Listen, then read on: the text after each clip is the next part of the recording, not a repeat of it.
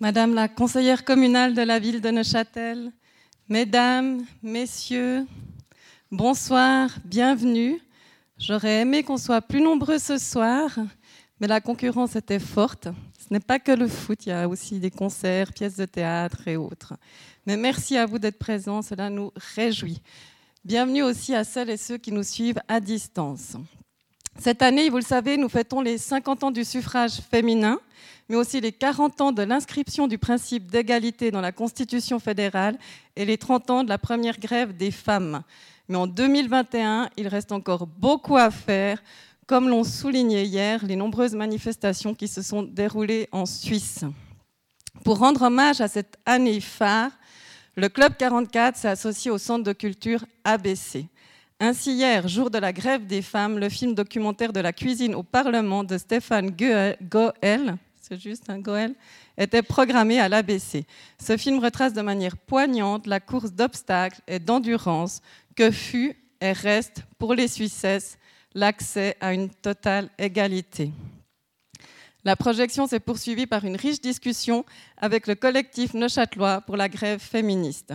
Je tiens à remercier particulièrement Marie Ernie, qui n'est pas là, mais qui l'entendra peut-être, pour cette riche, belle collaboration. Donc Marie Ernie, qui est la co-directrice du Centre de culture ABC. Et aujourd'hui, le Club 44 reçoit une grande figure de l'histoire contemporaine, Brigitte Studer, qui est d'ailleurs en tant qu'experte très présente dans le film de Stéphane Goel. Ce soir, elle revient sur les longues luttes des femmes suisses pour l'obtention d'une égalité de droit afin de devenir pleinement actrice politique. Madame Studer, votre, présence ce soir dans ce cadre nous réjouit. Vous étiez déjà venue il y a deux ans hein, pour, parler de Jules Humbert Drot. À pardon. Qui vous dit déjà un peu en avance ses champs de spécialisation, mais avant de vous la présenter plus en détail, je me permets de vous rappeler nos deux prochains rendez-vous. ce jeudi, déjà, la semaine est riche. Le Club 44 se réjouit de recevoir l'anthropologue David Le Breton. En effet, depuis le début de la pandémie, depuis le début de la pandémie, sa voix a beaucoup résonné dans les médias. Ce professeur de l'Université de Strasbourg observe depuis plus de 30 ans le corps humain, ce qu'il dit de nous, de nos sociétés et de nos modes, de nos modes d'interaction, aspects qui ont été significativement transformés pendant, suite aux mesures sanitaires. Mais ce jeudi, il nous parlera principalement de la marche, dont il est un grand amoureux et à laquelle il a consacré plusieurs livres. Il nous racontera comment et pourquoi la marche peut vitalement nous sauver face à la dématérialisation et l'hyperaccélération de nos vies. Et le samedi 19 juin, hors de nos murs, retrouvez-nous de 10h à 16h au Temple allemand pour la suite de Big Bounce, le grand rebond en français. Cette itinérance réflexive pour rendre plus désirables nos avenirs est imaginée en partenariat avec le Centre de culture ABC et le TPR. Je salue la présence de Anne Bisson, sa directrice.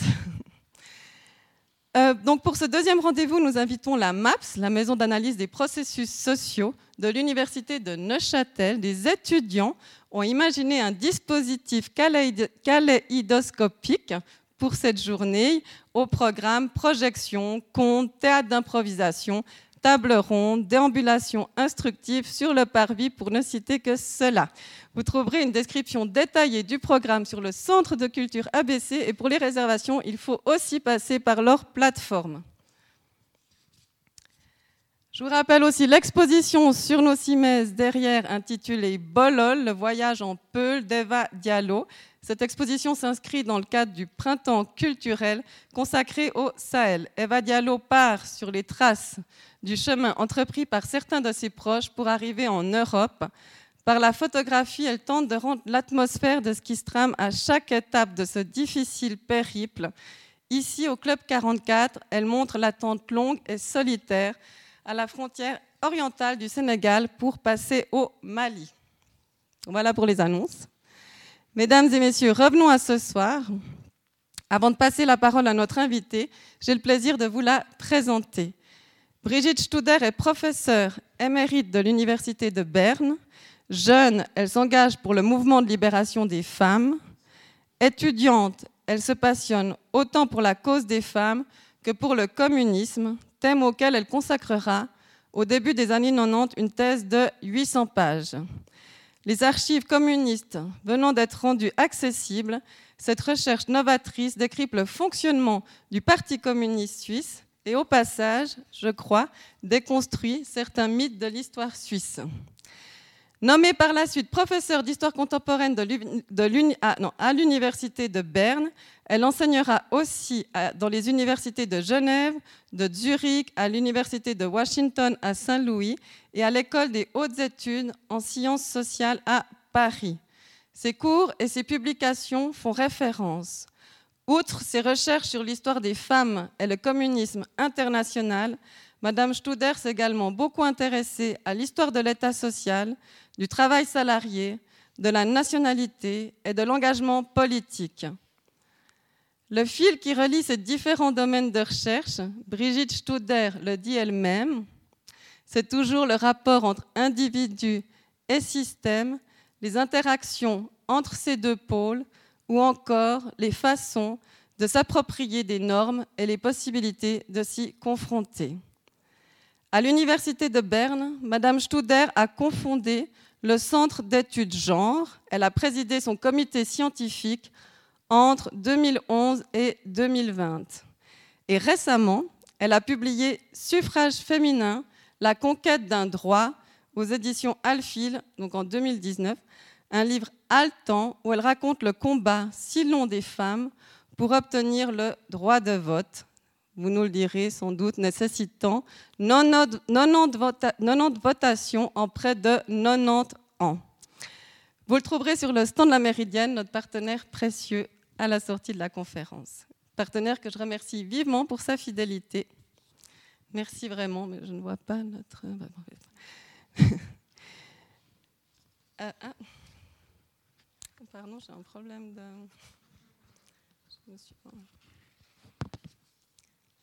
Pardonnez-moi. Il nous paraissait indispensable d'inviter ce soir Madame Studer à notre tribune, d'autant que l'égalité durement acquise reste aujourd'hui encore fragile et largement perfectible. Je la remercie encore d'avoir accepté notre invitation. Mesdames, Messieurs, je vous souhaite une très belle soirée et je laisse la parole à notre invité. Merci. Bah, merci beaucoup.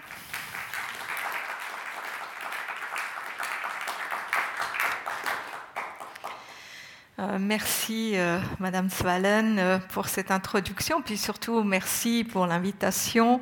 J'ai toujours grand plaisir d'être au Club 44, que je connais maintenant depuis pas mal d'années, étant donné que j'avais travaillé déjà à la fin des années 80 à la bibliothèque La Chaux-de-Fonds sur les archives Julien Berdreau, et puis qu'on avait organisé une fois un, grand colloque ici au Club 44 en 1990. Donc voilà, c'est un peu toujours un, retour de venir ici, puis ça fait beaucoup plaisir.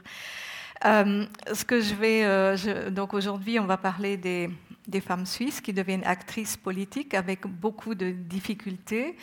sans doute, vous, vous vous rappelez vos leçons d'histoire à l'école. Donc, vous avez appris qu'en 1848, la Suisse introduit le suffrage universel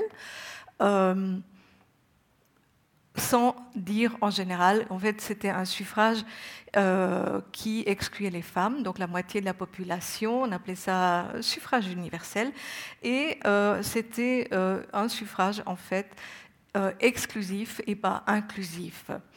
Ce qui est intéressant, c'est que déjà en 1884, le, le, professeur de droit de l'Université de Genève, Louis Bouridel, euh, en parlant de la démocratie suisse, dit c'est une androcratie, c'est une androcratie. Donc c'est une démocratie qui est basée sur euh, une conception androcentrée, excluant les femmes et euh, étant simplement réservée aux hommes, pas à tous d'ailleurs, mais la, la, différence des hommes qui, en 1848, n'avaient pas obtenu le droit de vote parce qu'on considérait qu'ils n'étaient pas autosuffisants, qu'ils n'étaient pas capables, comme tout citoyen moderne et libéral, de subvenir à leurs besoins, à leur famille, donc les, les gens qui étaient à l'aide sociale ou qui avaient fait faillite, etc.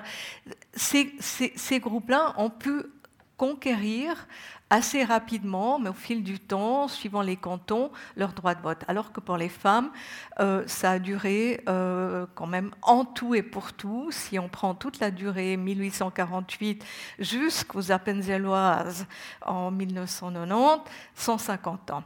Alors ce qui est intéressant, c'est que ce n'est pas du tout une idée les, que les femmes devrait avoir le droit de vote, qui était anachronique ou totalement inconnu. Non, euh, là je viens de citer Bridel, hein, qui le remarque, c'est quelque chose d'en fait problématique déjà, mais il y a eu des, contestations et toujours des voix contestataires tout au long euh, du, du 19e siècle. Puis bien évidemment, vous connaissez Olympe de Gouges à la Révolution française, mais en 1848, les différentes révolutions en Europe, euh, il y a eu des groupes de femmes qui ont revendiqué le, droit de vote. Aux États-Unis, en même temps, euh, la convention de Seneca Falls, près de New York, aussi les femmes se sont regroupées pour revendiquer le droit de vote.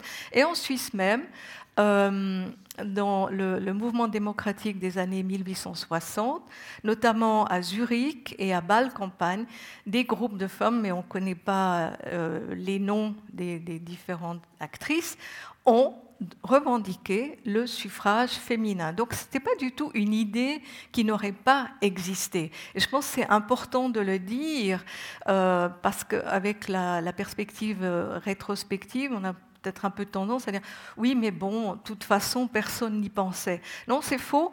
Euh, cette possibilité existait et je crois que dans une perspective démocratique, il faut toujours faire attention aux idées qui sont déjà existantes, mais euh, contre lesquelles il y a une résistance, une opposition de les réaliser.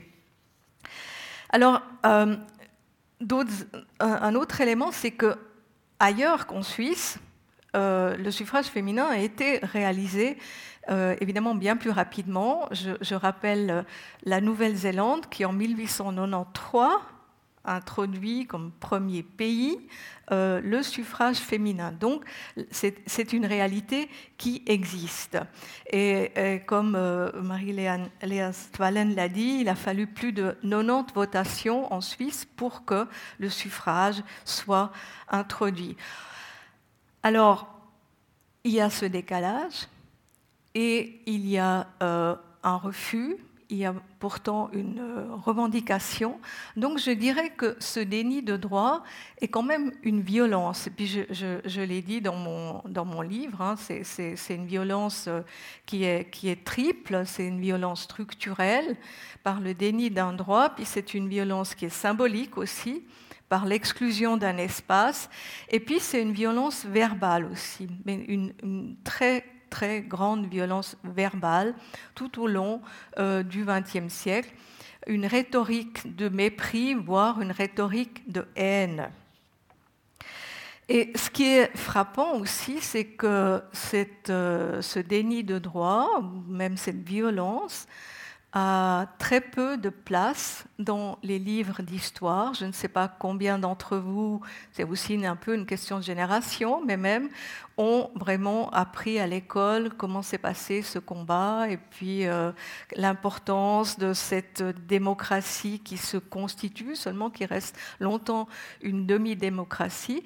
Et euh, même dans les synthèses historiques récentes, on constate que euh, cette euh, exclusion des femmes est bien sûr traitée, mais souvent très rapidement, une demi-page, une page, et puis après on passe à autre chose, alors que peut-être il faudrait poser la question, euh, qu'est-ce que c'est, qu'est-ce qui définit la démocratie, quelles sont les conditions de modification et d'inclusion dans une démocratie?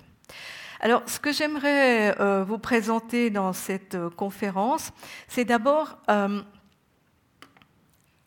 des aspects un peu factuels les temporalités et la géographie des votations, c'est-à-dire à quel moment et où est-ce qu'il y a eu un débat et des votations en Suisse. Et ensuite, j'aimerais aborder la question pourquoi le suffrage féminin a été introduit aussi tardivement en Suisse, mais aussi, et ça c'est le, deuxième volet, pourquoi finalement il a été introduit? Parce qu'il y a cette longue résistance, mais on peut aussi se poser la question, euh, qu'est-ce qui a provoqué le déblocage en 1971 et cela nous permettra de réfléchir euh, aux enjeux de la définition de la démocratie. Alors je commence par euh, le premier point. Euh, les temporalités. Et là, il euh, euh, y a deux, éléments importants. C'est d'abord les fenêtres d'opportunité historiques, toujours vers la fin des deux guerres mondiales, 18, autour de 18 et autour de, de 45. Et puis aussi les, deux votations, les deux votations fédérales de 59 et de 71. Et je commence là par la, euh, la, première fenêtre d'opportunité historique en, 1900, autour de 1918. Alors, la Première Guerre mondiale, euh, c'est une guerre qui transforme profondément le, le, monde occidental. Et ça, dès la seconde moitié de la guerre. Éclate de, de nombreux conflits sociaux, et en Suisse comme ailleurs. Euh, en Russie, la chute du, tsarisme et la révolution bolchevique, euh, qui sont pour beaucoup, euh, mais pas tout de suite d'ailleurs, vécus comme un traumatisme pour d'autres, ces, ces événements-là inaugurent l'espoir d'une transformation politique à gauche et l'instauration du principe d'égalité en Russie parlera aussi à de nombreuses féministes occidentales. Enfin, avec l'armistice et la fin des grands empires euh, austro-hongrois, allemands, ottomans, etc., euh, et la création de la Société des Nations, donc la SDN, il y a un, un vent de démocratisation qui souffle, en tout cas un espoir de démocratisation générale et dans plusieurs pays, euh, l'idée du suffrage devient une réalité. Euh, en Allemagne, en Autriche, en Pologne, en Tchécoslovaquie, en Hongrie, dès 1918, et puis euh, en 1919 en Suède, et de l'autre côté de l'Atlantique, aux États-Unis, en 1920, pour donner juste quelques exemples. Alors en Suisse, la revendication s'inscrit en force dans l'agenda politique national avec la grève générale de novembre 1918, où la revendication du suffrage figure en bonne place. Mais cette demande en 18 n'est pas nouvelle, car dès euh, le, le, début du 19e siècle, et surtout depuis 1909, les suffragistes disposent d'une organisation nationale pour revendiquer et euh, mobiliser et pour euh, travailler pour obtenir cette euh, revendication du suffrage. Et puis avec le PSS, le Parti socialiste suisse, en 1912, qui prendra donc la décision de s'investir les suffragistes obtiennent un, relais politique dans les parlements, ce qui est évidemment indispensable vu qu'elles n'y ont pas accès. le PSS ne s'avérera pas toujours un allié fiable, mais il faut dire qu'à cette période, ce sont presque exclusivement les députés, les parlementaires socialistes qui interviennent euh, avec des motions pour demander euh, des votations au niveau cantonal sur, euh, sur le suffrage. Ce sera dans, plus d'une euh, demi-douzaine de campagnes, il y a de, cantons, il y a des, des, demandes comme ça pour qu'il y ait des campagnes et des votations. Finalement, comme euh, souvent ça se passe en politique, entre la revendication, l'intervention, la motion et la réalisation, euh, il y a des déperditions. Je pense que Nicole Bond ne nous contradira pas. Euh, et il n'y a que dans quatre cantons qu'il y aura finalement des votations entre 1919 et 1921.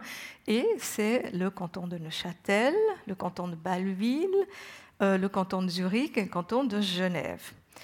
Et il y a un petit épisode aussi à Glaris, euh, dans la Landsgemeinde, où euh, un avocat qui joue un rôle important intervient en, faisant une demande au nom de plusieurs citoyens pour le suffrage, mais ça s'est vite balayé parce que le Landaman dit écoutez, on va voter tout de suite, on va balayer tout ça parce que ça va nous ennuyer pendant une année si on repousse et puis on n'a plus envie d'en entendre parler. Et puis effectivement, c'est ce qui s'est passé. Euh, il y a un vote euh, qui euh, refuse cette proposition, mais dans les quatre cantons mentionnés, c'est exactement la même chose. Les propositions sont toutes rejetées. Il y a au même moment, au niveau fédéral, deux motions parlementaires venant de, deux côtés politiques différents. D'une part, une motion du, socialiste zurichois euh, Hermann Greulich, et puis une motion du euh, radical balois Emile Gottisheim, qui les deux demandent la même chose au Conseil fédéral. Faites-nous une proposition de loi qu'on puisse voter pour introduire le suffrage féminin. Alors, le Parlement suit ces deux motionnaires, sauf euh, qu'il n'accorde qu'un postulat, donc sous, la forme du postulat, qui est beaucoup moins contraignant. Et c'est tellement peu contraignant que euh, cette demande, cette, euh, à l'origine ces motions, finiront pendant 40 ans dans un tiroir fédéral. Alors, il y a une fermeture de cette première fenêtre d'opportunité assez rapidement d'ailleurs. Et ce qui se passe dans, l'entre-deux-guerres, il y aura encore une pétition avec 250 000 signatures, rien n'y fait. Euh, le sujet disparaît quasiment de l'agenda politique, et ça jusqu'à la deuxième fenêtre d'opportunité du XXe siècle, à la fin de la Deuxième Guerre mondiale. Et là aussi, rebelote, l'immédiat après-guerre est marqué par un besoin de démocratisation, un espoir. Euh, dans le monde, il y a cet espoir qu'on euh, va aller vers la paix, vers la justice. Et euh, l'ONU, qui remplacera la Société des Nations, inscrit même le principe d'égalité entre hommes et femmes dans sa charte de 1945. Et pour refocaliser sur la Suisse, à ce moment-là, tous les pays voisins connaissent le suffrage, puisque les deux réfractaires, la France et l'Italie, y viendront aussi après 1945, vu qu'ils ont besoin de recréer leur, euh, leur, souverain et puis se présenter aussi comme des pays modernes. Mais pour les suffragistes suisses en 1945, tout semble possible. Il y a vraiment cet espoir. Ah voilà, pour nous aussi, euh, le suffrage va devenir une réalité et les organisations de femmes recommencent à se mobiliser. Elles euh, déposent une énième requête aux chambres fédérales, elles créent un comité d'action, mais rien. Leurs attentes sont vite douchées. Au niveau fédéral, rien ne bouge. Au niveau cantonal, il y a cinq cantons qui remettent l'ouvrage sur le tapis. Donc il y aura cinq votations en 46 et 47, et là aussi que des refus. Alors, si on prend cette période, on voit bien, là c'est une affiche de 1950 faite par les suffragistes qui a beaucoup choqué euh, une partie des hommes politiques qui trouvent que c'est très désavantageux de montrer la Suisse comme un point noir en, Europe, euh, une sorte d'île isolée. Euh, mais les suffragistes montrent que voilà, tous les pays environnants ont ont le droit de suffrage des femmes, mais pas la Suisse. Alors il faut bien constater que l'aggiornamento helvétique, après 1945, se fait à droite. La Suisse n'adhère pas à l'ONU. Et à l'opposé d'une intégration internationale, elle se referme sur elle-même, elle renforce l'idéologie de la défense spirituelle comme quoi la Suisse serait un Sonderfall et qu'elle s'en serait sortie, elle se serait sortie indemne de la guerre grâce à la défense armée, donc grâce aux soldats, ce qui permet de revaloriser la figure du soldat et en quelque sorte de viriliser euh, l'image, la représentation du citoyen politique. Puis euh, très rapidement, euh, dès 1948, euh, commence la guerre froide qui va, qui va geler en fait le statu quo. Et puis consolider le conservatisme suisse et aussi son antiféminisme qui est déjà important dans le pays mais qui va encore prendre de l'ampleur jusqu'à ce que dans les années 50, il y a des, acteurs politiques et des groupes politiques qui disent euh, le suffrage et l'idée d'égalité qu'il y a derrière, c'est une idée marxiste. Donc c'est absolument anti-suisse. Euh, il est donc évidemment euh, hors de question d'introduire le suffrage féminin. Alors, pour faire un rapide point sur les, votations pour que, pour que vous ayez une idée. Donc ça, c'est les, votations que j'ai mentionnées avant 1945. Alors vous voyez que euh, en réalité, c'est très concentré.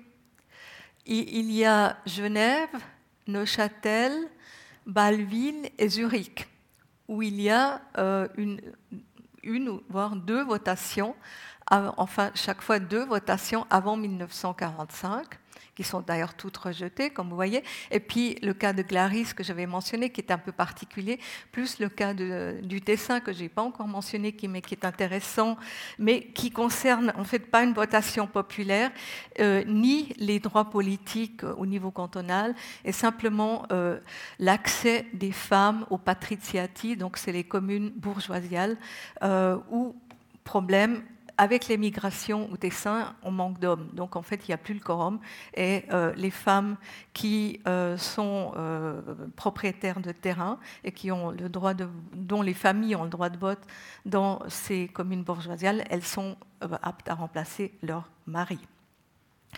Et puis, euh, on voit qu'en 1946, il y aura le Tessin, il y aura aussi une, votation, mais c'est euh, un, premier canton, en fait, à majorité catholique, parce que les, quatre cantons euh, que j'ai mentionnés, qui sont en rouge, hein, c'est quand même des cantons euh, à, domination protestante.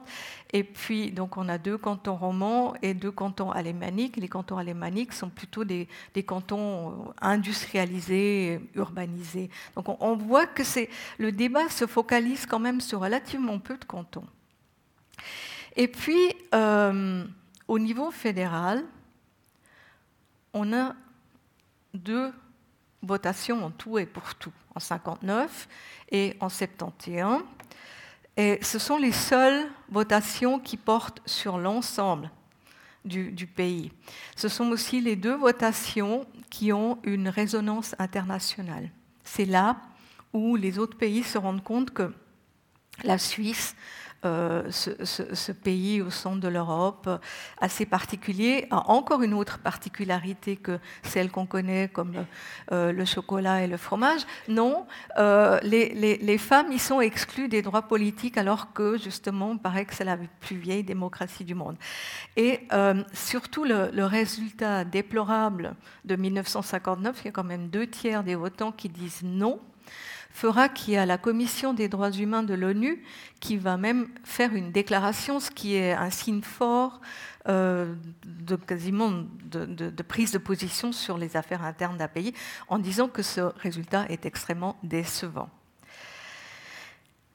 Ce qui est intéressant, c'est que euh, la votation de 59, et là vous voyez aussi euh, la gradation des, oui et des non, et que vous voyez qu'il y a clairement euh, un décalage entre l'ouest et l'est de la Suisse.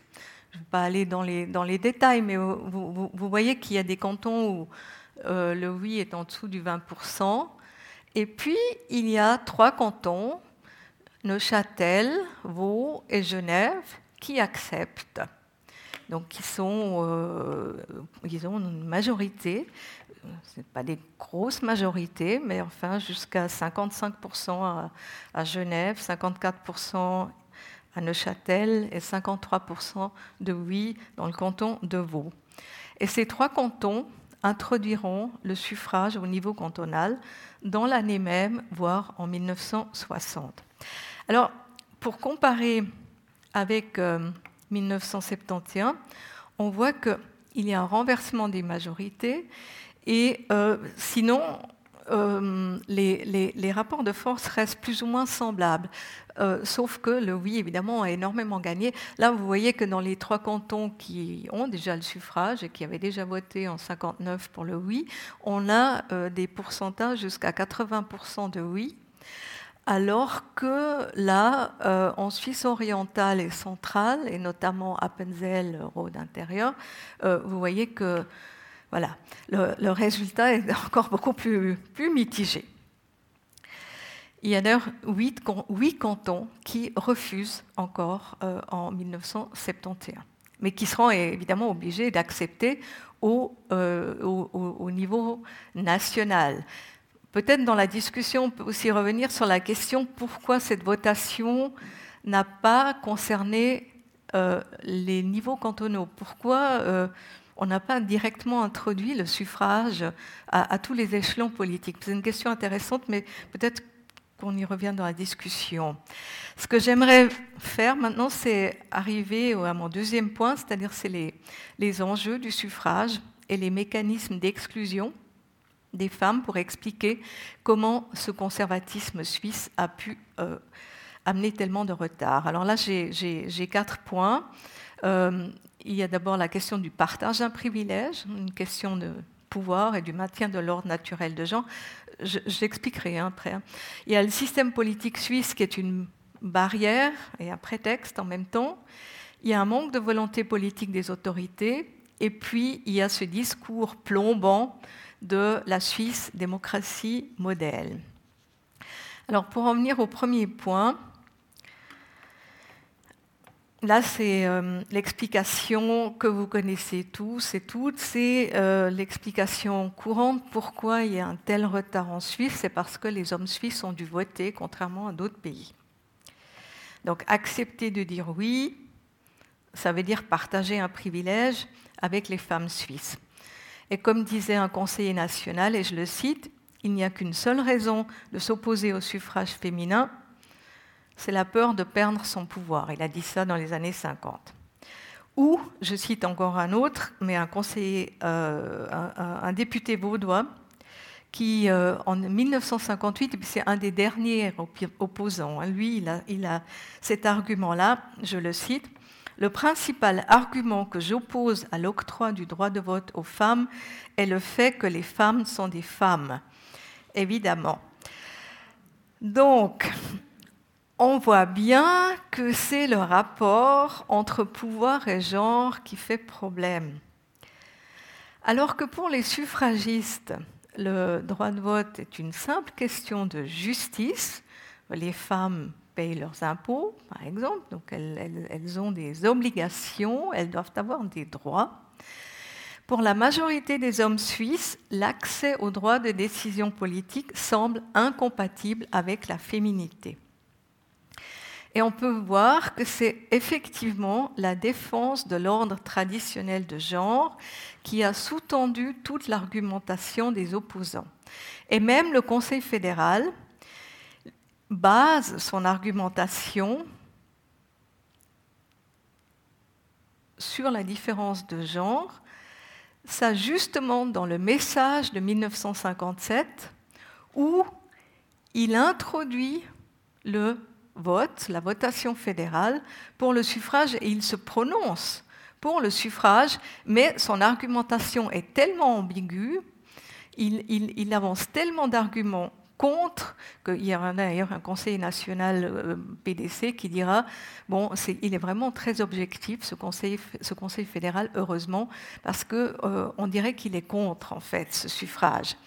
Et effectivement, quand on lit certains arguments, on se dit tiens, alors le Conseil fédéral écrit dans ce message qui devrait donc pousser le citoyen à dire oui, la femme doit-elle être ou non l'égale de l'homme dans l'exercice de ses droits? Question rhétorique, mais cela dépend de savoir si, malgré la reconnaissance des droits de l'être humain, la différence de sexe doit être considérée aujourd'hui encore comme un fait suffisant pour justifier une différence du statut politique. Donc, en, quelque sorte, euh, dire oui, mais il y a une différence. Donc, donc on peut quand même estimer qu'il y a une légitimation, une légitimité euh, de, cette exclusion, mais c'est euh, très ambigu. le Conseil fédéral, là, n'est vraiment pas très clair. Puis on voit que cette idée de l'incompatibilité entre politique et féminité se, se, retrouve dans, dans les débats tout au long du siècle. Je vous donne juste rapidement quelques exemples pour un peu montrer cette violence aussi visuelle hein, dans, les débats. Euh, donc là, on voit que la citoyenneté et la maternité, euh, ça va pas du tout parce que les femmes vont abandonner les enfants, c'est le désordre dans, le foyer, donc euh, c'est une catastrophe. Ou alors, la femme est un être faible, elle sera elle sera vraiment soumise à la pression des partis. Euh, elle n'est pas du tout faite pour ça. Elle est incapable de, se défendre dans le monde des partis et des parlements. Et puis, évidemment, voter, c'est perdre sa féminité. Ça ne leur convient pas du tout aux femmes. Donc, c'est une, menace. On voit que si elles, ont le pouvoir politique, elles vont, elles vont accaparer le pouvoir tout simple. Et quels sont les résultats? Ça va diviser la famille. Alors, si la femme a sa propre opinion politique, cela divise la famille. Alors, donc ça veut dire qu'il n'y a qu'une opinion politique qui peut euh, exister dans la famille, donc comme c'est celle du mari, ça, ne faisait pas de problème. Et puis il y a une affiche qui, à mon avis, a déjà tout dit, c'est l'affiche précurseur de Neuchâtel euh, de 1919, euh, qui est comme une bande dessinée, ce qu'on a puis ce qu'on risque, et puis alors ce pauvre mari qui est totalement débordé avec ses enfants. Et, là, on, voit que ça ne va pas du tout un homme qui s'occupe de la famille, c'est une catastrophe. Alors, pour les, suffragistes, pour les adeptes du suffrage, euh, l'argumentaire est avant tout égalitaire. Mais euh, elles ne peuvent pas, égalitaire dans le sens euh, égalité homme-femme, hein, je veux dire, il y a, les, les, hommes et les femmes ont des devoirs, les deux doivent avoir des droits. Mais les arguments dualistes des opposants ne peuvent pas être ignorés. Les arguments dualistes qui disent euh, la femme est différente de l'homme. Donc on le voit que ce, ce schème de, de l'ordre traditionnel de genre se, reflète aussi dans les arguments des adeptes du suffrage, notamment en, disant qu'il y a une complémentarité féminine. Euh, les femmes apporteraient des compétences spécifiques euh, dues à leur sphère d'activité, euh, en tant que mère, en tant qu'épouse. Donc elles ont des compétences spéciales que les hommes n'ont pas. C'est pour ça qu'on peut justifier leur, le droit de vote. Et puis elles ont une nature différente qui est plus émotionnelle et ça ferait du bien aussi à la politique s'il y avait un peu plus d'émotion et de sentiments. Enfin, toujours est-il que cet élément-là, cet euh, argument dualiste, ces arguments dualistes sont plus saillants à certaines époques qu'à d'autres. C'est notamment le cas dans les années 30, une période de, régression des droits des femmes. Bon, ceci dit, cette conception traditionnelle n'explique pas tout parce que la Suisse, dans ce cas-là, n'est pas très différente des autres pays. Donc il faut chercher plus loin. Alors, euh, on pourrait se dire que c'est le système politique suisse qui a permis en fait, à ce modèle traditionnel de perdurer plus longtemps. Et là, je verrai plusieurs, plusieurs raisons. Euh, ces mécanismes d'exclusion qui ont joué. Et là, il y a le, système politique suisse, avec son fédéralisme, sa démocratie directe, qui ont exercé un rôle de frein. Alors comment? D'abord, le, fédéralisme a servi aux adversaires du suffrage de toujours reporter la décision. Un, conseil national a dit c'est le système de la balance, on peut aussi dire le ping-pong, on se renvoie la balle. Au moment où il s'agit de voter au niveau fédéral, les opposants disent non, non, non, il faut d'abord voter au niveau cantonal. Quand il s'agit de voter au niveau cantonal, les opposants disent non, mais attendez, euh, euh, c'est quand même une question nationale, il faudrait qu'on vote d'abord au niveau fédéral. Alors voilà, on, se renvoie comme ça la, balle. Et puis, euh, on voit que le gouvernement s'est aussi retranché derrière les cantons pour ne pas agir. En, invoquant la priorité des votes cantonaux, et puis lorsque ceux-ci sont négatifs, en arguant de ces résultats justement pour ne rien faire. Vous voyez bien, on ne peut rien faire sur le plan national parce que ça ne marche pas. Et là aussi, dans, son message, le message du Conseil fédéral, moi j'aime bien un peu citer pour qu'on voit un peu comment on s'exprime à l'époque. Hein. Le, Conseil fédéral, il, avait fait un premier rapport, un premier message en 1951. il dit euh, oui, euh, euh, enfin c'est trop tôt, on ne va pas déjà voter. Et de, toute façon, c'est contraire au système suisse. c'est une citation un peu longue, mais je pense qu'elle est très parlante. Euh, alors je la cite, dans ces conditions, nous, le Conseil fédéral, estimons que le moment n'est pas venu de trancher la question fondamentale de savoir s'il y a lieu d'instituer en matière fédérale le droit de vote et l'éligibilité des femmes. Sans nous prononcer pour ou contre le suffrage féminin, donc c'est un gouvernement sans opinion, nous avons toujours été d'avis jusqu'à maintenant qu'il serait plus juste de l'introduire d'abord en matière communale et cantonale. Une fois que des expériences auront pu être faites dans ce domaine-là, il y en avait déjà, hein, on pourrait songer avec quelques perspectives de succès à instituer le droit de vote et l'éligibilité des femmes dans la législation fédérale. Voilà. Euh, le gouvernement estime aussi que la seule manière d'introduire le suffrage féminin est de recourir à une révision constitutionnelle partielle, c'est-à-dire à un vote fédéral à la démocratie directe. Or, cela exige une double majorité, ce qui est très difficile, vu le poids des petits cantons catholiques, mais ça nous montre aussi le manque de volonté politique de la part des autorités.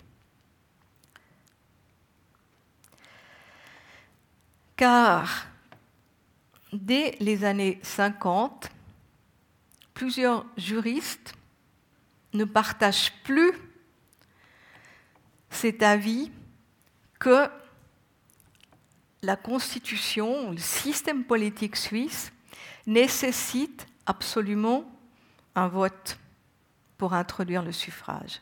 Il y a des juristes qui disent non, nous avons l'article 4 de la Constitution qui dit tous les Suisses sont égaux devant la loi, donc égaux en droit et devant la loi. Donc nous pouvons très bien, ou le, le Parlement et le Conseil fédéral peut très bien décider à lui seul de d'introduire le suffrage pour réinterpréter ce terme de Suisse qui, dans d'autres cas, est tout à fait euh, un, masculin générique, qui inclut tout à fait les femmes, que là aussi, cela inclut les femmes. Mais le Conseil fédéral se retranche toujours derrière le tribunal fédéral, qui, lui, ne veut pas non plus prendre la, décision. Il dit que c'est une question politique, en réalité. Euh, donc, euh, nous, on ne va pas prendre cette décision. Donc, on voit qu'il y a ce manque de volonté politique de la part des autorités. Et euh, pour justifier tout ça, le, Conseil fédéral dit toujours euh, nous avons une démocratie suisse qui est incomparable. Et ça, c'est un argument tout au long du débat. Euh, l'argument la Suisse, démocratie modèle. Ça plombe tout changement. Et là encore, pour reprendre un message du Conseil fédéral, celui de 57, le Conseil fédéral se base tout à fait sur ce type de légitimation. Il récuse la critique qui commence à être faite publiquement comme quoi la Suisse serait arriérée, car, dit le Conseil fédéral, il faut prendre en considération les particularités suisses, et la Suisse ne peut pas adopter telles quelles les idées étrangères. Donc, le suffrage féminin, l'égalité est une idée étrangère qu'on ne peut pas adopter telle qu'elle. Encore une citation. La comparaison avec l'étranger est aussi quelque peu boiteuse parce que notre démocratie à trois degrés crée des situations plus compliquées et exige beaucoup plus du citoyen, tant en ce qui concerne la préparation au scrutin que le temps à consacrer à la chose publique. Voilà. Alors comment expliquer finalement qu'en 71, euh, toutes ces barrières aient sauté? Pourquoi est-ce que finalement le suffrage a été accepté?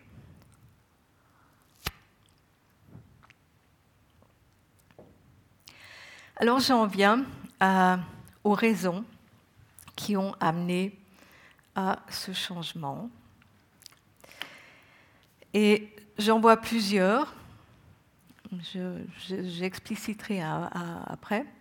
Il y a d'abord les, les mutations socioculturelles avec la haute conjoncture, et puis cela a des effets sur la conception de l'ordre des genres.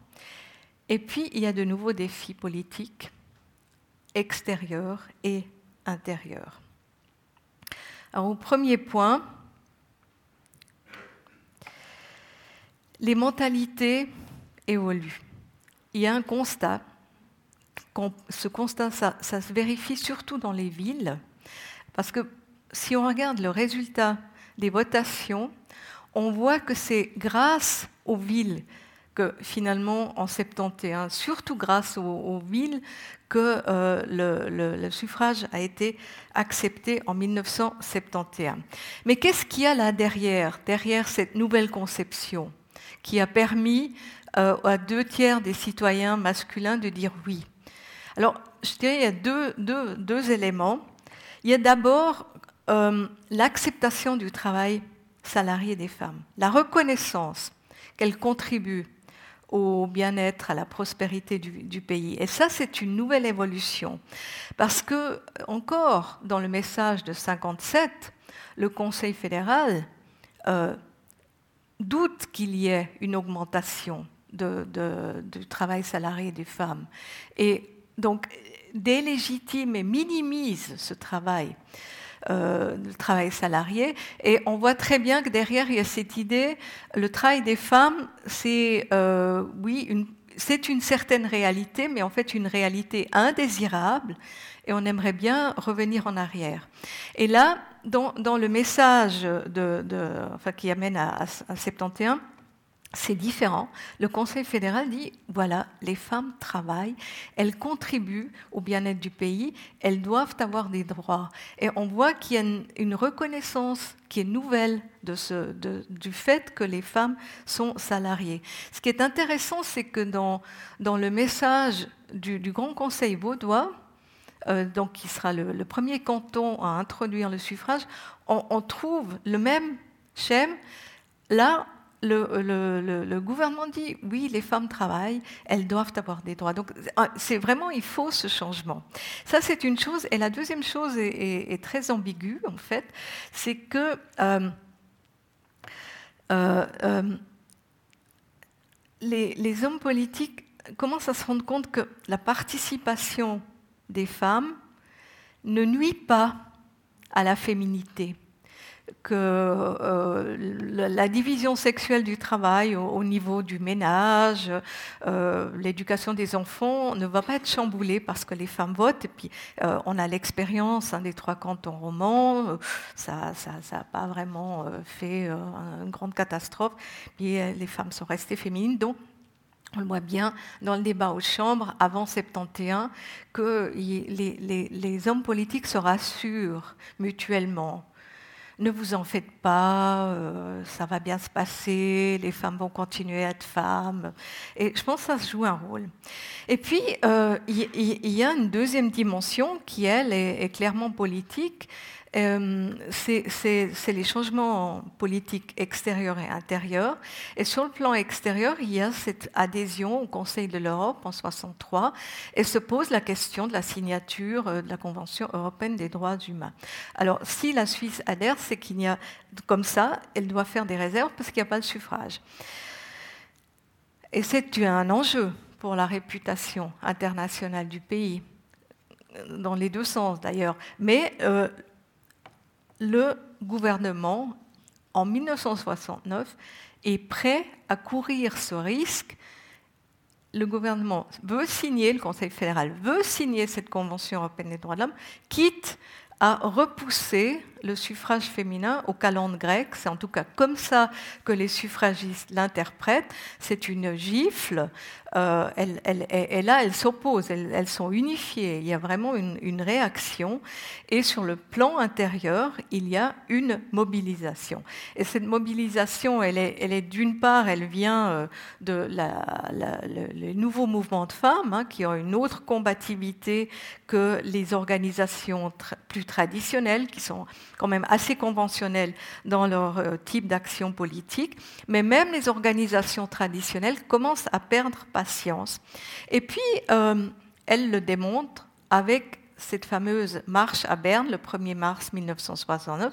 C'est donc une manifestation.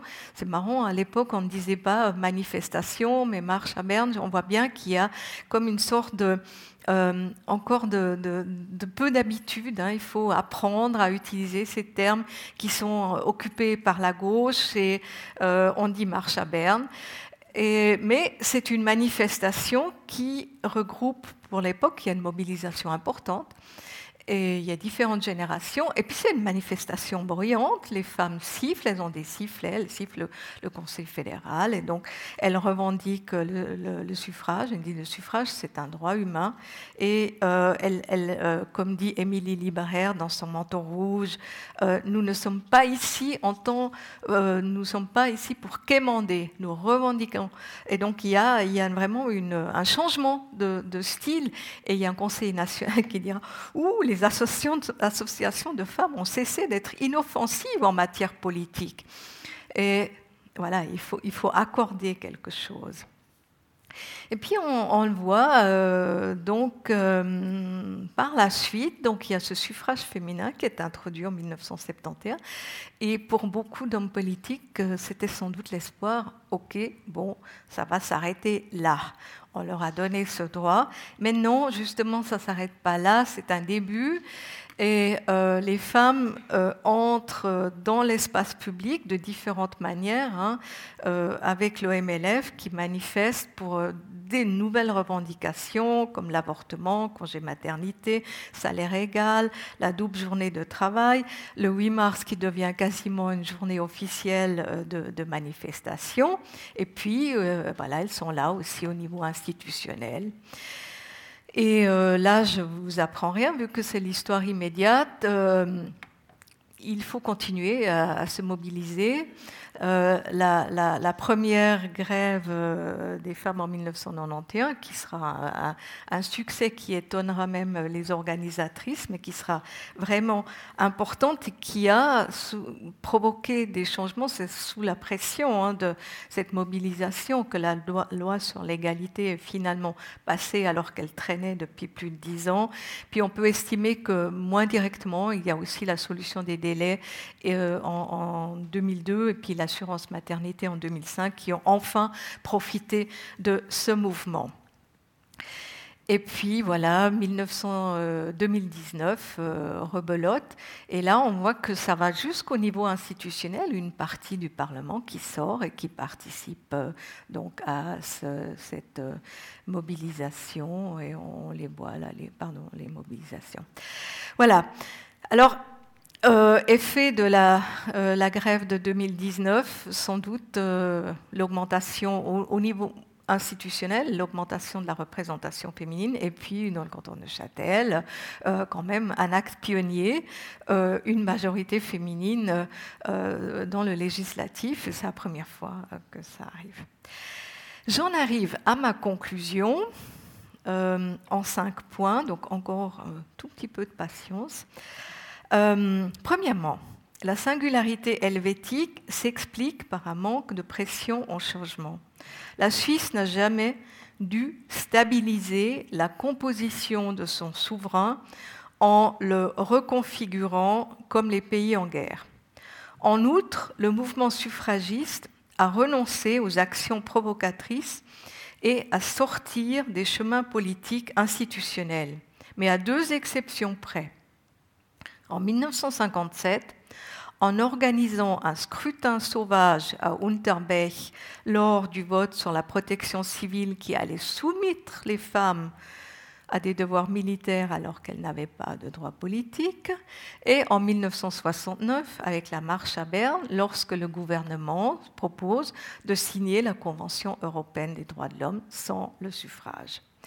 Et ce n'est qu'à ces deux moments, sous la pression politique et sans doute aussi sous le regard international que le gouvernement, le Conseil fédéral, se décide à introduire une proposition de vote. Premier point. Deuxième point, le fait que les autorités politiques et judiciaires du pays, avec un manque de volonté politique évident, ont toujours insisté que la votation populaire masculine était le seul moyen d'introduire le suffrage féminin à conforter les hommes suisses d'être dans leur bon droit, de dire ce qu'ils voulaient, oui ou plutôt non. Donc de s'opposer à un partage des principes, et ceci d'autant plus facilement que les urnes, il y a, dans les urnes, il y a l'anonymat, il ne faut pas s'exposer. Troisième point, la construction discursive que la démocratie suisse était la plus vieille du monde et la plus élaborée, et qu'elle reposait historiquement sur la Landsgemeinde, ce qui est faux, et son exclusion de citoyennes, a également servi de légitimation au maintien de l'exclusion des femmes sans que cela soit perçu comme une injustice. Quatrième point, tous ces facteurs ont permis aux hommes suisses de se percevoir comme généreux. Le seul pays au monde où la majorité des hommes a fait ce cadeau aux femmes. Et là, j'aimerais citer un journal socialiste. C'est pas parce que là, j'aimerais particulièrement épingler les socialistes parce qu'un conseiller, un conseiller euh, fédéral conservateur a dit la même chose. Voilà. Je cite. Aucun autre électorat masculin dans aucun autre pays du monde a accepté le suffrage féminin en votation populaire. Ceci compense tout de même un petit peu, quoique pas totalement, le grand retard de la Suisse pour accéder au club des nations égalitaires. Fin de citation. Les femmes disent merci. Cinquièmement, le long combat de la part des femmes n'a pas suffi à lui seul pour que le citoyen masculin accepte d'accorder l'égalité politique aux femmes. Il aura fallu les mutations sociales et politiques des années 60, autant en Suisse que dans le contexte international. Mais il a fallu de plus l'impulsion donnée par la première grande mobilisation politique des femmes dans l'espace public en 1969 pour que le gouvernement se décide à agir. Voilà. Merci.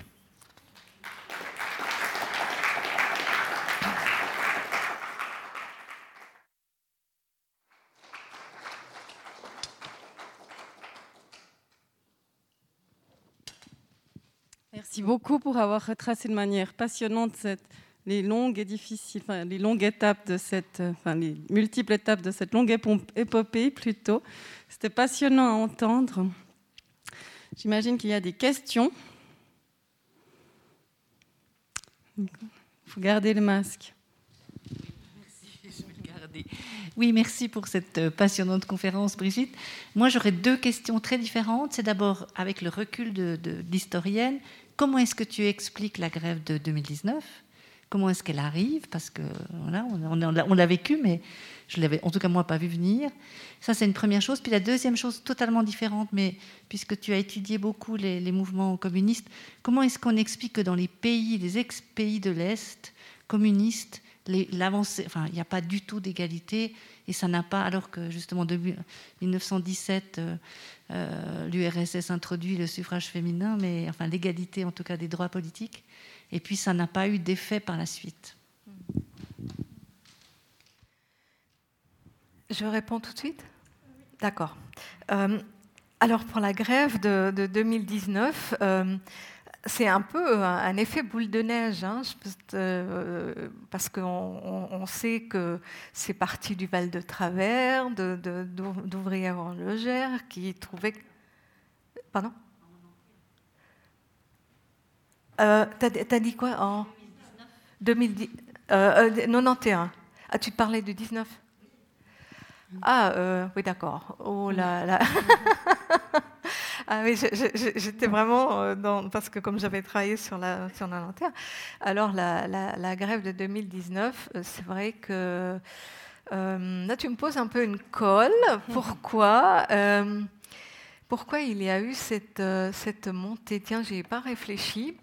mais peut-être que quelqu'un dans le public, on peut faire. J'avais lu aussi qu'il y avait. Ah le mouvement MeToo? Pardon, le? Oui, le, oui tu as, raison. Il y, a quand même un, renouveau du féminisme. Il y a aussi une. Je, pense qu'il n'y a pas seulement du féminisme, mais euh, quelque chose d'une pensée critique. Parce que en tant qu'historienne, j'aime pas trop faire des constats sur le, quotidien, euh, sur le, monde d'aujourd'hui. C'est pas ma, ma, spécialité, mais j'ai l'impression qu'on est quand même dans un moment un peu de, de de décision, euh, il y, a des choses qui se creusent. Euh, où va la société euh, Il y a le problème du climat, il y a l'inégalité qui reste importante, et puis c'est vrai que le mouvement MeToo a, fait éclater, et là c'était vraiment boule de neige, quelque chose qui était sous-jacent, qui n'étonnera pas les militants des années 70, parce qu'on a déjà à ce moment-là hein, critiquer, démontrer qu'il y avait une, violence puis, euh, euh, euh, envers les femmes quotidienne. Et, mais c'est resté sous-jacent et tout d'un coup ça éclate et, c'était comme un peu c'est trop. En plus avec Trump qui, qui avec toutes ces provocations, je crois que c'était vraiment trop. Trop, c'est trop. Un peu comme euh, en 69 pour les, suffragistes très traditionnels qui trouvent que signer la Convention européenne des droits de l'homme sans suffrage, ça c'est vraiment trop. Là, on n'est pas d'accord. Et je pense que c'est moment parce qu'avant il y avait un, endormissement hein, du, féminisme et tout d'un coup il y a eu un rebond.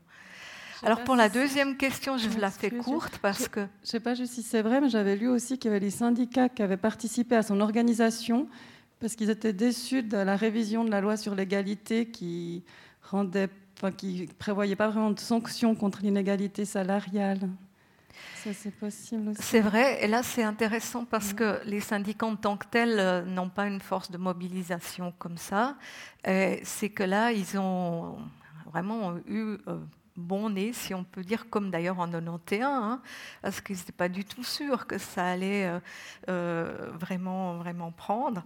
Et euh, parce que ces femmes qui sont mobilisées, qui n'étaient absolument pas syndiquées, mais c'est vrai que là, c'est aussi ce, ce, ce, jeu ou cette interaction entre le monde politique organisé et puis la société civile, quand il y a des moments euh, où les choses bougent, c'est aussi historiquement, c'est les moments de, transformation sociétale, hein. c'est quand la société civile et certains pans de l'institution se mettent ensemble pour vouloir faire changer les choses.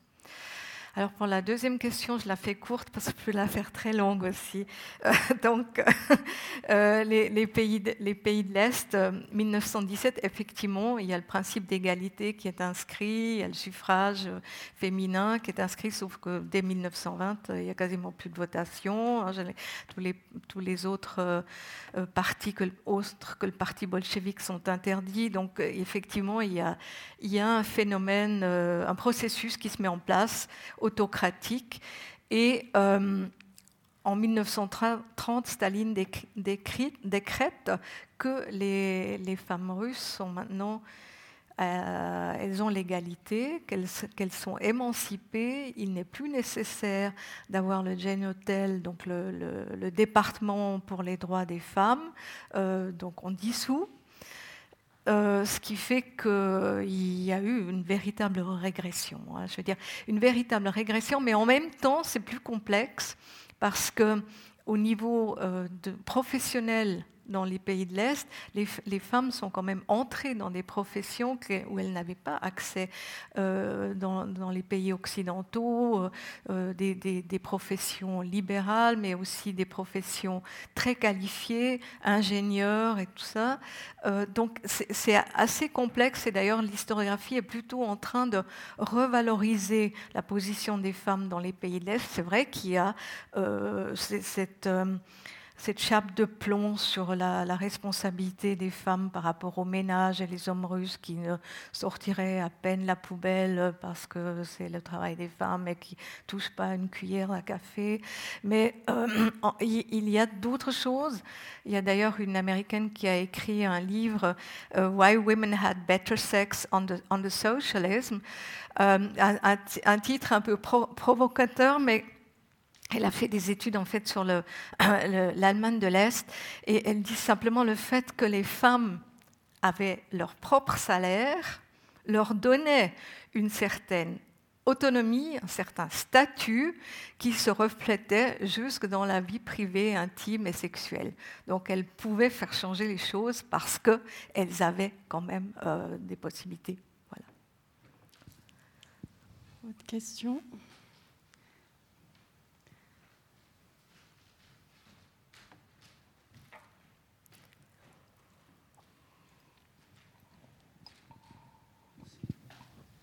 N'est pas forcément une question, mais une espèce de commentaire un peu latéral. Dans des recherches que j'ai faites pour moi-même, j'ai découvert certaines pièces de théâtre que publiait Feu à Lausanne, maison de musique. Ça devait s'appeler l'édition théâtrale. Des, des, brochures des 1900 à peu près. Il y en a eu au moins 500. Et avant 1920, on trouve certaines sur le thème du droit de vote des femmes. Par exemple, un monsieur, parce que madame est allée voter, lui doit s'occuper de la cuisine, puis malgré le copain qui est là, il n'y comprend rien. C'est même à moitié en patois vaudois ou quelque chose comme ça. Et euh, vous trouveriez probablement d'autres textes comparables à l'époque. C'était destiné à être voué par euh, la société du village lors d'une fête ou des, toutes sortes de circonstances comme ça. Et un autre cas assez assez curieux, c'est juste après l'obtention de ce droit en 71, un homme qui travaillait pour la radio à Lausanne, Pierre Versin, le nom est peut-être connu, a écrit une pièce là autour, pour la radio donc. Une brave grand-mère, comprenant qu'elle a le droit de vote et d'initiative et tout, se dit Mais alors, je peux l'employer? Et crac, elle lance aussitôt une initiative pour retirer le droit de vote aux femmes.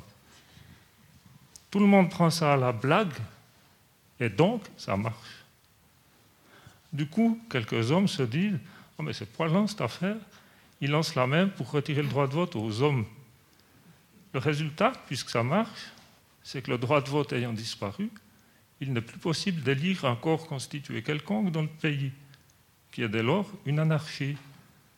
La radio romande n'a pas voulu passer cette pièce parce qu'il se disait que le public se serait un peu mélangé les pinceaux.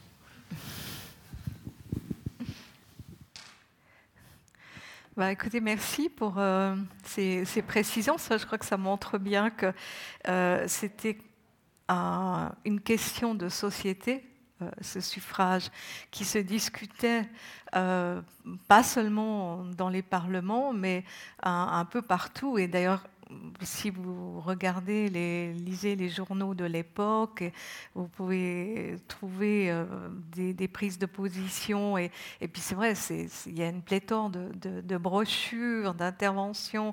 Les pièces de théâtre, je ne connaissais pas. Il existe d'ailleurs aussi une pièce de théâtre féministe de 1929 qui, qui, demande le suffrage féminin, qui a été faite en même temps pour euh, euh, le euh, la, SAFA, l'exposition pour le travail des femmes, donc 1928-1929, euh, et qui, a été jouée à ce moment-là, apparemment pas ailleurs. Mais euh, oui, effectivement, c'est une question qui, qui a divisé parce que, comme j'ai essayé de le montrer, on associait énormément de choses, en fait, des questions existentielles à ce droit de vote des femmes. Donc vraiment que ça allait changer toute la société et, principalement, bien sûr, à partir du rapport homme-femme, et que ça, ça serait euh, plus ou moins en défaveur des hommes, euh, ce partage de pouvoir. Merci pour euh, votre intervention. En fait, dans les changements sociétaux que vous évoquez qui ont amené à l'acceptation du vote euh, féminin en 1971, quel a été un peu le rôle euh, de mai 68 en fait aussi dans ces changements sociétaux pour euh, l'acceptation? Oui, alors ça, ça, ça, a été euh, c'est vraiment une impulsion parce que bien sûr c'est un, processus plus long. Euh, par exemple, déjà l'Expo 64 montre hein, cette, euh, euh, insatisfaction, ces, euh, commencements de critique par rapport à la société suisse. Et, vraiment, ça commence un petit peu à bouger. Et quand on regarde bah, le, fameux, les fameux, le fameux sondage Gulliver avec les questions qui ont été encore censurées par le Conseil fédéral, euh, mais aussi avec certaines réponses qui sont restées comme quoi euh, il y a une partie, euh, la question du suffrage, c'est assez intéressant, c'est les, euh, les romandes, enfin les romans en général, qui ont plutôt répondu oui, et les femmes d'un certain âge, alors que les femmes relativement jeunes étaient plutôt opposées encore au suffrage féminin. Je pense que là, c'est vraiment euh, euh, l'imprégnation d'une génération des années 40 et 50 où le féminisme était très mal vu, alors que les femmes qui, avaient, qui étaient dans la soixantaine, qui avaient déjà connu les mouvements féministes antérieure était plus favorable au suffrage. Je pense que là aussi, il y a des, un peu euh, des choses qui marquent des générations. Mais sur 68, euh, bon, la Suisse, en fait, a connu un, mouvement de libération des femmes très tôt, en 1968, avec cette fameuse action de ce groupe de femmes qui, en décembre 68, lors de la cérémonie de, la Société suffragiste zurichoise, qui se passe donc euh, euh, dans le, euh, je crois que c'est au, Congrès, au Palais du Congrès, puis c'est très officiel, il y a de la représentation politique, il y a, il y a les violons, il y a les orchestres et tout ça, et André Valentin, on connaît son nom, qui prend le micro et qui dit absolument rien à fêter ici, rien à célébrer. Le suffrage, vous ne l'avez pas, on ne l'a pas, et de toute façon, c'est absolument pas suffisant. Ce que nous voulons, c'est bien plus. Et puis, en, gros, elle dit euh, il faut arrêter que les femmes soient euh, les boniches de l'homme, il faut qu'elles se libèrent. Donc, il y, a, vraiment euh, il y a une autre mentalité. Et là, ce que j'avais montré avec cette, euh, cette photo, euh, ça se passe euh, à Zurich en 1969 ou 68, je crois 70 déjà. Et une des femmes sur la photo a participé à un concours de Miss. Elle a gagné, elle a gagné des robes de design, designer. Et puis après cette mise, mise aux enchères de ses habits pour dénoncer la, condition des femmes qui doit être euh, qui doit être jolie, qui doit être ceci, cela. Donc c'est vraiment cette euh, euh, remise en question de cette normalité, cette normation, cette normalisation des femmes soumises à des normes. Donc il y a ça, oui. Et puis après, évidemment, commencer dans le mouvement 68. il y a un mouvement dans le mouvement euh, et, on dit toujours que c'est un mouvement estudiantin, ce qui en Suisse est, un peu trop court parce qu'il y a beaucoup d'apprentis, mais il y a aussi beaucoup de femmes. Et les femmes dans le mouvement 68 se rendent compte qu'elles sont aussi des opprimées, elles sont discriminées, elles sont discriminées aussi par leurs camarades. Et que là, il s'agit aussi d'abord d'agir à ce moment-là. Donc il y a ce processus qui se met en route.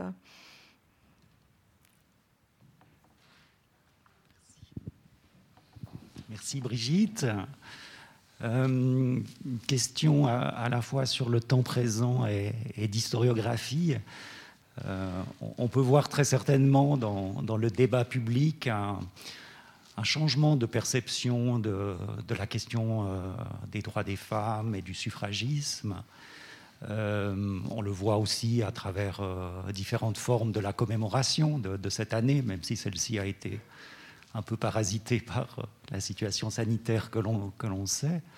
Je me demandais dans l'historiographie, en fait, par rapport à ce que tu as pu voir euh, de, la production du, de cette année, est-ce que euh, on a un, véritable, un, autre regard finalement des historiens et des historiennes sur, sur ce moment?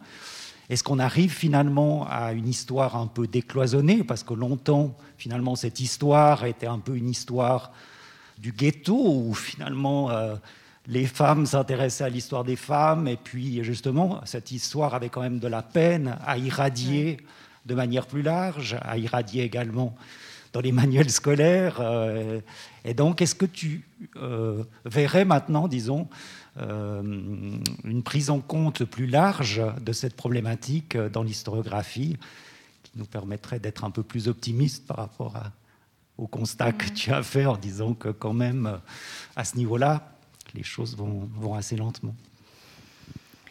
Oui, c'est en fait ce que je, critique. Euh, j'ai critiqué longtemps, c'est que justement l'historiographie, euh, l'histoire des femmes, l'histoire du genre avait acquis un certain droit d'existence et d'importance, mais comme justement un ghetto, un, thème particulier ou une approche particulière, mais qui ne concerne pas l'ensemble de l'histoire ou l'historiographie suisse.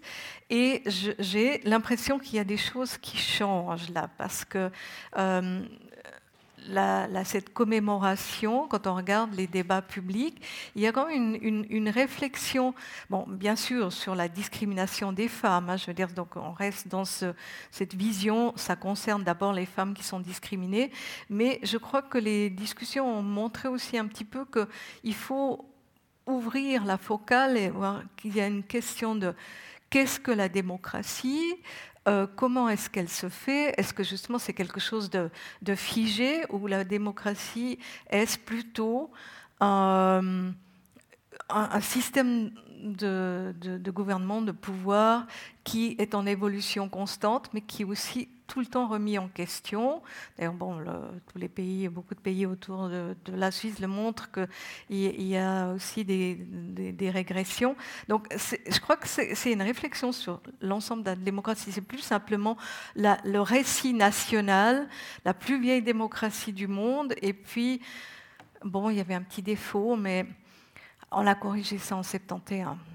Donc, ça va mieux je crois que là, il y a un peu une réflexion de fond. Puis je finirai par une anecdote, peut-être toi tu reconnaîtras. Mais un, collègue avec qui j'avais discuté récemment, qui avait écrit une thèse sur, euh, enfin, sur l'extrême droite, qui m'a dit, tu sais, si je devais la refaire aujourd'hui, je, vraiment, je ferais ça différemment, parce que j'ai totalement laissé de côté la question genre, alors que c'est un sujet qui est vraiment qui est genre, on ne peut pas parler de l'extrême droite sans parler des différences de genre. C'est programmatique par rapport aux femmes, par rapport aux hommes aussi. Donc, je pense qu'il y a une prise de conscience. Après, on ne sait jamais combien ça dure, mais oui.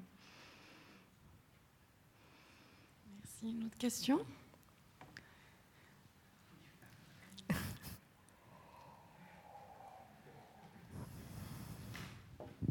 Merci beaucoup pour votre intervention, euh, qui est un peu, comment dire, jette un peu un, regard assez, euh, assez, sombre, au fond, sur euh, l'évolution politique en Suisse. vous avez beaucoup mis en exergue, au fond, les facteurs extérieurs hein, qui, poussent à une lente progression et un lent progrès. Néanmoins, euh, rassurez-nous, euh, le féminisme existait, a existé depuis, depuis, voilà, depuis le début, je pense en tout cas du, du, 19e euh, en Suisse. tout de même, même si c'est très lent, pour arriver à 1971, le rôle des femmes, le rôle des féministes, de certaines figures, quel était-il selon vous? Vous dites en 71 ou d'une manière générale? Pour arriver finalement euh, à, l'acceptation du, peuple en 1971 Alors, euh, évidemment, il est, fondamental parce que c'est elles qui ont porté le, combat sur, la longue durée. Parce que s'il n'y avait pas eu cette organisation et ce constant mouvement de, de, de, revendication, euh, je pense que rien n'aurait bougé. Ce que je voulais simplement montrer, c'est que avec les suffragistes qui étaient quand même des féministes assez conformistes dans leur pratique politique, euh, qu'on peut aussi expliquer en partie parce qu'elles étaient extrêmement stigmatisées, aussi fragmentées, aussi isolées par rapport à l'ensemble de la société, euh, mais elles n'ont pas osé casser euh, les normes politiques institutionnelles et celles de la Suisse. Donc elles n'ont pas vraiment, sauf à certains moments, elles ont fait des actes provocateurs, mais rarement. Mais ça n'a pas suffi c'était pas euh, la, force de l'inertie et le manque de volonté politique était tel qu'il aurait fallu, il fallait vraiment un mouvement, il fallait, il fallait une action d'éclat pour que euh, le Conseil fédéral se décide enfin à euh, présenter à deux moments la, demande de, de votation, d'introduire le suffrage. Mais dans la votation de 59, ce qui est frappant, c'est le Conseil fédéral invite les citoyens suisses à voter oui, tout en disant hmm, oui, on n'est pas tout à fait sûr, parce que tout, le message est, tout, message au double sens du terme, et euh, on n'est pas sûr que ce soit bien, on n'est pas sûr que ce soit déjà l'heure, euh, et euh, on n'est pas sûr que ça fasse du bien à la démocratie suisse qui est particulière. Il y a vraiment cette idée, euh, il, y a, notre identité nationale qui est en jeu et on ne sait pas très bien comment la recomposer si euh, on n'a plus les trois Eidgenossen qui sont en train de, faire leur, euh, leur vœu sur, le Grutli. Avec une autre image, ça ne va pas jouer.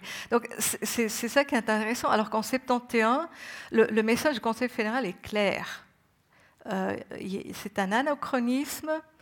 Euh, la Suisse est un, anachronisme unique au monde et, comme dira euh, le rapporteur au Conseil national, le devoir maintenant à nous autres, hommes politiques, c'est de corriger ça.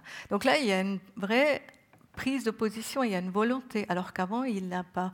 Ce que je veux dire, c'est que les féministes étaient là, elles étaient importantes, mais il fallait plus. Ou alors, euh, oui, bon, si elles avaient été plus nombreuses, bien sûr, mais il fallait du courage pour le faire.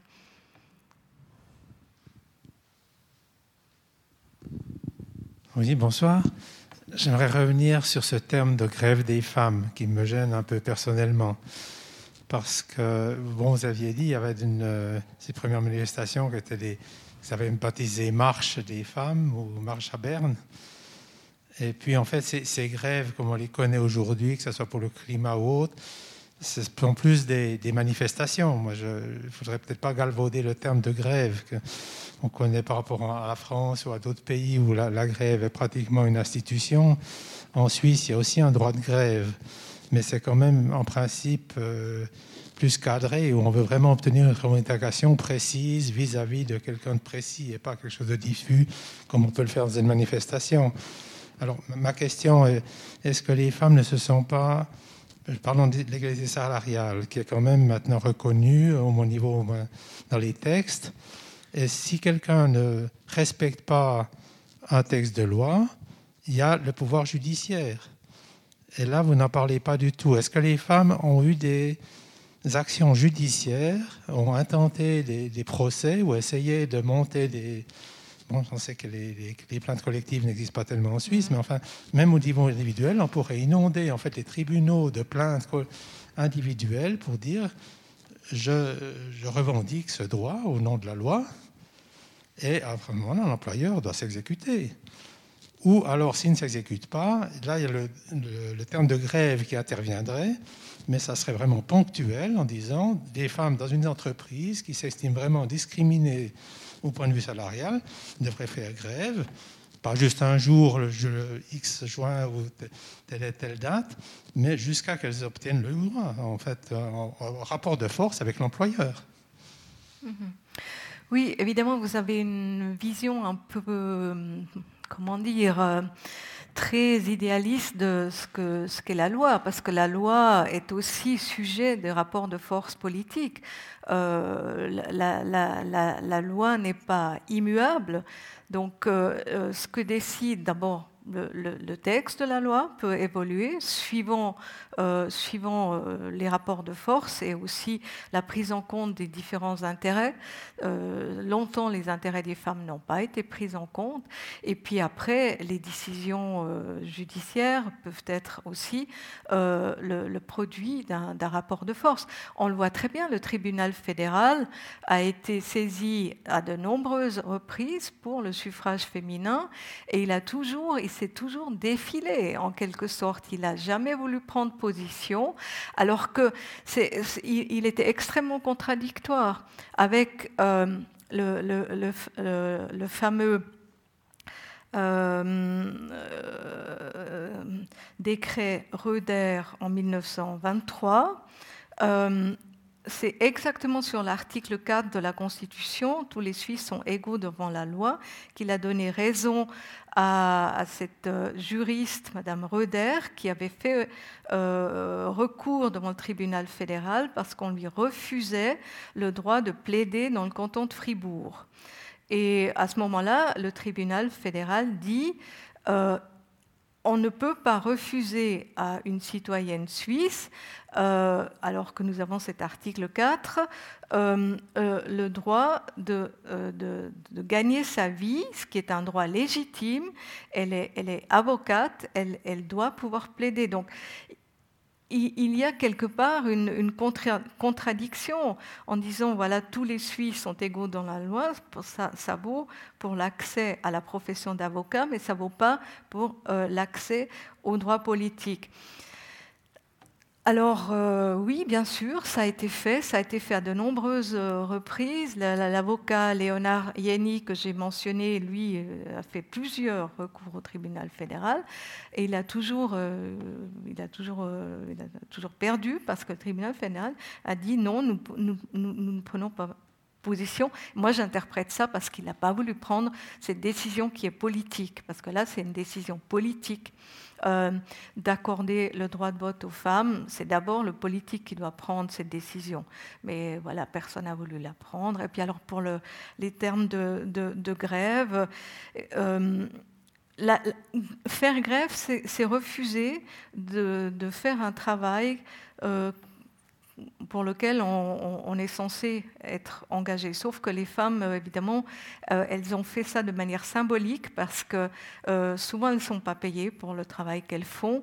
Et donc elles ont organisé une grève pour avoir plus de poids politique. vous, savez bien, en politique aussi, euh, c'est pas celui qui parle le moins fort qui sera le mieux entendu.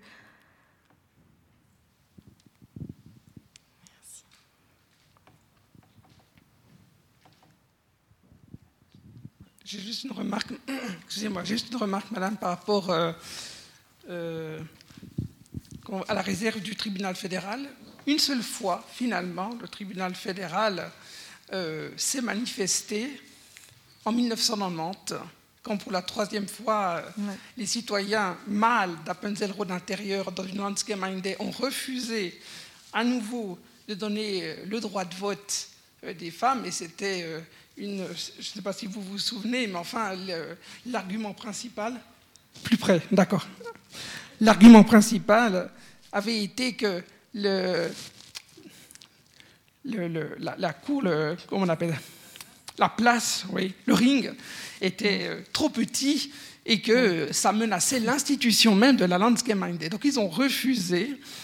Et là, le tribunal fédéral, donc trois femmes d'Appenzell-Rhodes intérieur, ont fait recours et euh, pour la première fois et l'unique fois, le tribunal fédéral a donné raison à ces trois femmes, notamment sur cet article 4, et ont estimé que si les femmes avaient l'égalité politique au niveau fédéral, donc elles ne pouvaient pas ne pas avoir d'égalité euh, politique au niveau cantonal, et c'est le tribunal fédéral qui a donné le droit de vote cantonal et communal aux Appenzelloises de Rhône intérieur. J'ai encore le souvenir que ces femmes avaient dû d'ailleurs se cacher euh, à Saint-Gall, qu'elles avaient été menacées. Mhm. Et je me souviens même que le, conseiller fédéral Arnold Koller, qui venait d'Appenzell-Rhône intérieur, avait estimé dommageable que le tribunal fédéral intervienne et prenne un rôle politique, c'est-à-dire casse pour la première fois de l'histoire suisse une votation où euh, le peuple s'était euh, donc prononcé. Donc pour cette unique fois, le tribunal fédéral euh, l'a fait, en fait.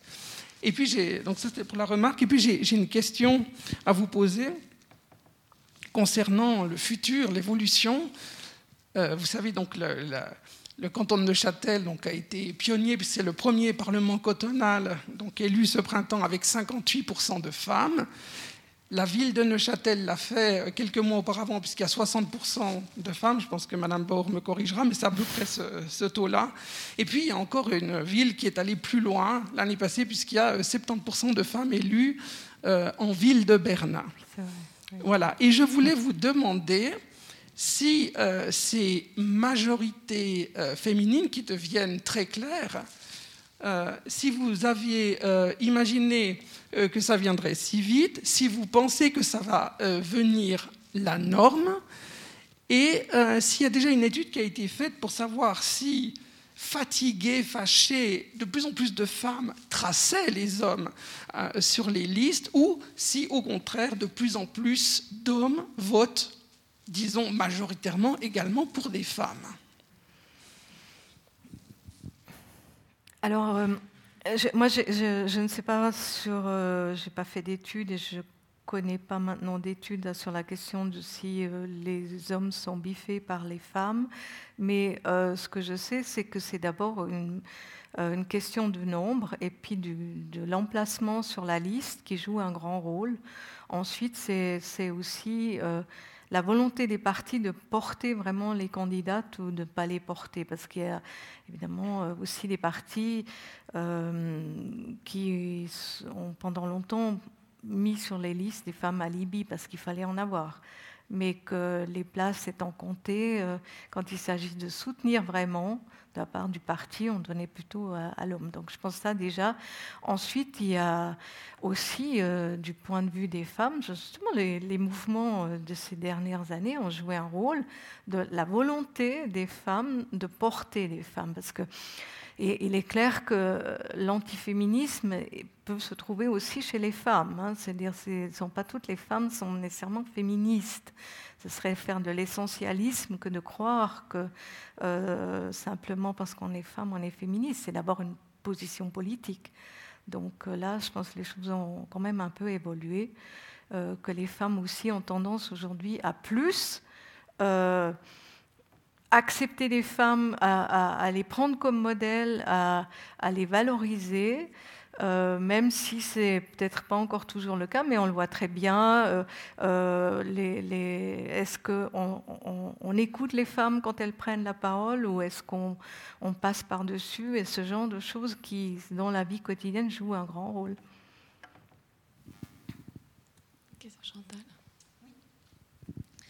Merci beaucoup, Brigitte, pour cette présentation passionnante. Une question. Les femmes obtiennent donc euh, le droit de vote en 1971. Est-ce qu'elles se sont rendues en masse dans les urnes dans les années qui ont suivi ce droit Et puis est-ce qu'on observe euh, justement des différences entre les cantons, on va dire entre les cantons pionniers, hein, Vaud, euh, Neuchâtel, Genève, pour ce qui concerne justement ensuite leur participation Puis est-ce qu'on en a des traces aussi aujourd'hui? Oui, alors là, évidemment, là, on a des données. On a des données euh, au, départ en, 71. le taux de participation des femmes est nettement moindre que le taux de participation masculin. Mais il y a un rattrapage, et il y a un apprentissage. Euh, de, la pratique politique, je dirais. Les, les, cantons qui ont introduit le plus rapidement le suffrage féminin sont aussi les cantons où euh, la, distance, la différence entre le taux de participation masculin et féminin est le moindre. Donc il y a vraiment euh, euh, un phénomène d'accoutumance aux politiques de la part des femmes. Merci. Autre question? Moi, j'avais une question. Euh, est-ce qu'on peut faire un parallèle avec l'assurance maternité? Je crois que c'était depuis 5 ans. Il a fallu 50 ans pour la faire passer. La, Suisse était aussi à ce moment-là un des pays les plus en retard par rapport à l'Europe. Euh, déjà, c'était un peu le même processus.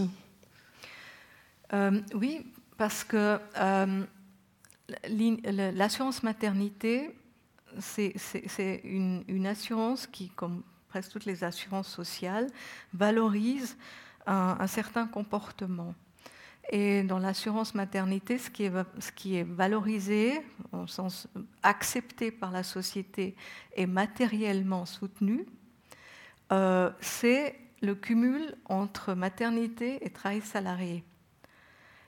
Et euh, c'est quelque chose qui, euh, dans la Suisse conservatrice, a a longtemps été refusé, euh, ce, cumul. Donc je pense que c'est tout à fait similaire au, débat sur le suffrage, où euh, le refus de percevoir l'importance du travail salarié des femmes a joué contre l'introduction du suffrage. Après, le fait de ne pas avoir le suffrage a évidemment encore une fois joué contre euh, l'introduction de l'assurance maternité, vu que les femmes, les premières concernées, euh, ne pouvaient pas avoir le droit à la parole. Je crois, pas, je crois que si j'ai lu, c'est dans votre livre, je crois que vous dites que l'assurance maternité, ou non, c'est dans le film, est passée grâce au vote des hommes et pas. Il y a des femmes qui ont voté contre justement les anciennes générations. Oui, euh, là les analyses Vox le montrent. L'assurance maternité, c'est les hommes qui ont voté pour. Euh, la part des femmes, je pense, c'est la réaction de moi, j'ai pas eu ça. Euh, voilà, j'ai dû faire le choix, donc c'est injuste que, voilà, j'arrive trop tard. J'espère qu'on n'aura pas à attendre 50 ans pour la journée continue à l'école, personnellement. Est-ce qu'il y a d'autres questions? Peut-être que, comme on a juste 5 minutes pour profiter de votre présence, vous aviez dit qu'on pouvait revenir pour qu'en 71, on n'a pas appliqué le suffrage féminin aussi à l'échelon communal et cantonal. Oui, alors oui, j'ai vite expliqué ça. Euh, quand, l'administration fédérale commence à préparer son message pour, pour 71, il y a euh, une, petite bisbille entre les départements, entre le département des affaires étrangères et puis euh, le département de justice et police, qui, qui, va pouvoir faire le rapport ou le rapport principal. Et le département politique, le département des affaires étrangères, c'est un socialiste qui le dirige. Et euh, le département de justice et police, c'est un, catholique conservateur. Et euh, le, le Conseil fédéral catholique conservateur va intervenir au niveau du Conseil fédéral pour dire c'est moi qui fais, c'est mon département qui fera le rapport. Il ne faut pas que le département des affaires étrangères le fasse parce qu'ils vont essayer d'introduire le suffrage à tous les niveaux. Et ça, euh, il est contre, il explique que ça va, c'est contraire au, au, principe démocratique de la Suisse, mais en fait, il est surtout contre. Et euh, euh, parce qu'il vient d'un pays, d'un canton catholique et conservateur. Et lors du débat aux chambres, il y aura aussi un conseil national qui essaye de réintroduire euh, ça dans la proposition de loi, que ce soit un vote sur l'ensemble de la Suisse et pas seulement sur le niveau fédéral, et puis le Conseil fédéral en question va bloquer. Et donc, c'est euh, toujours en disant non, euh, le fédéralisme, c'est une intervention dans les cantons, ça ne va pas du tout. Alors, c'est intéressant hein, parce que, voilà, ça aurait peut-être déjà être pour l'ensemble de la Suisse. Euh, on ne sait pas comment a été le, le, le, vote, mais voilà, une possibilité. Il fait chaud ce soir. Merci vraiment infiniment, c'était vraiment passionnant et pour ceux qui veulent rentrer encore plus dans cette matière, il y a le livre à la sortie, je vous rappelle, qui se lit vraiment très facilement et c'est très détaillé, j'ai vraiment eu beaucoup de plaisir à le lire. Merci aussi encore à vous d'être venus ce soir à ceux qui nous suivent à distance, à la technique. Et puis, euh, en tout cas, on voit qu'aller dans la rue, ça marche. Hein. En 69, ça a marché. En 91 aussi. Alors, continuons les femmes d'aller dans l'espace public, montrer qu'on veut vraiment que les choses avancent. Merci et je vous souhaite une très belle soirée. Merci.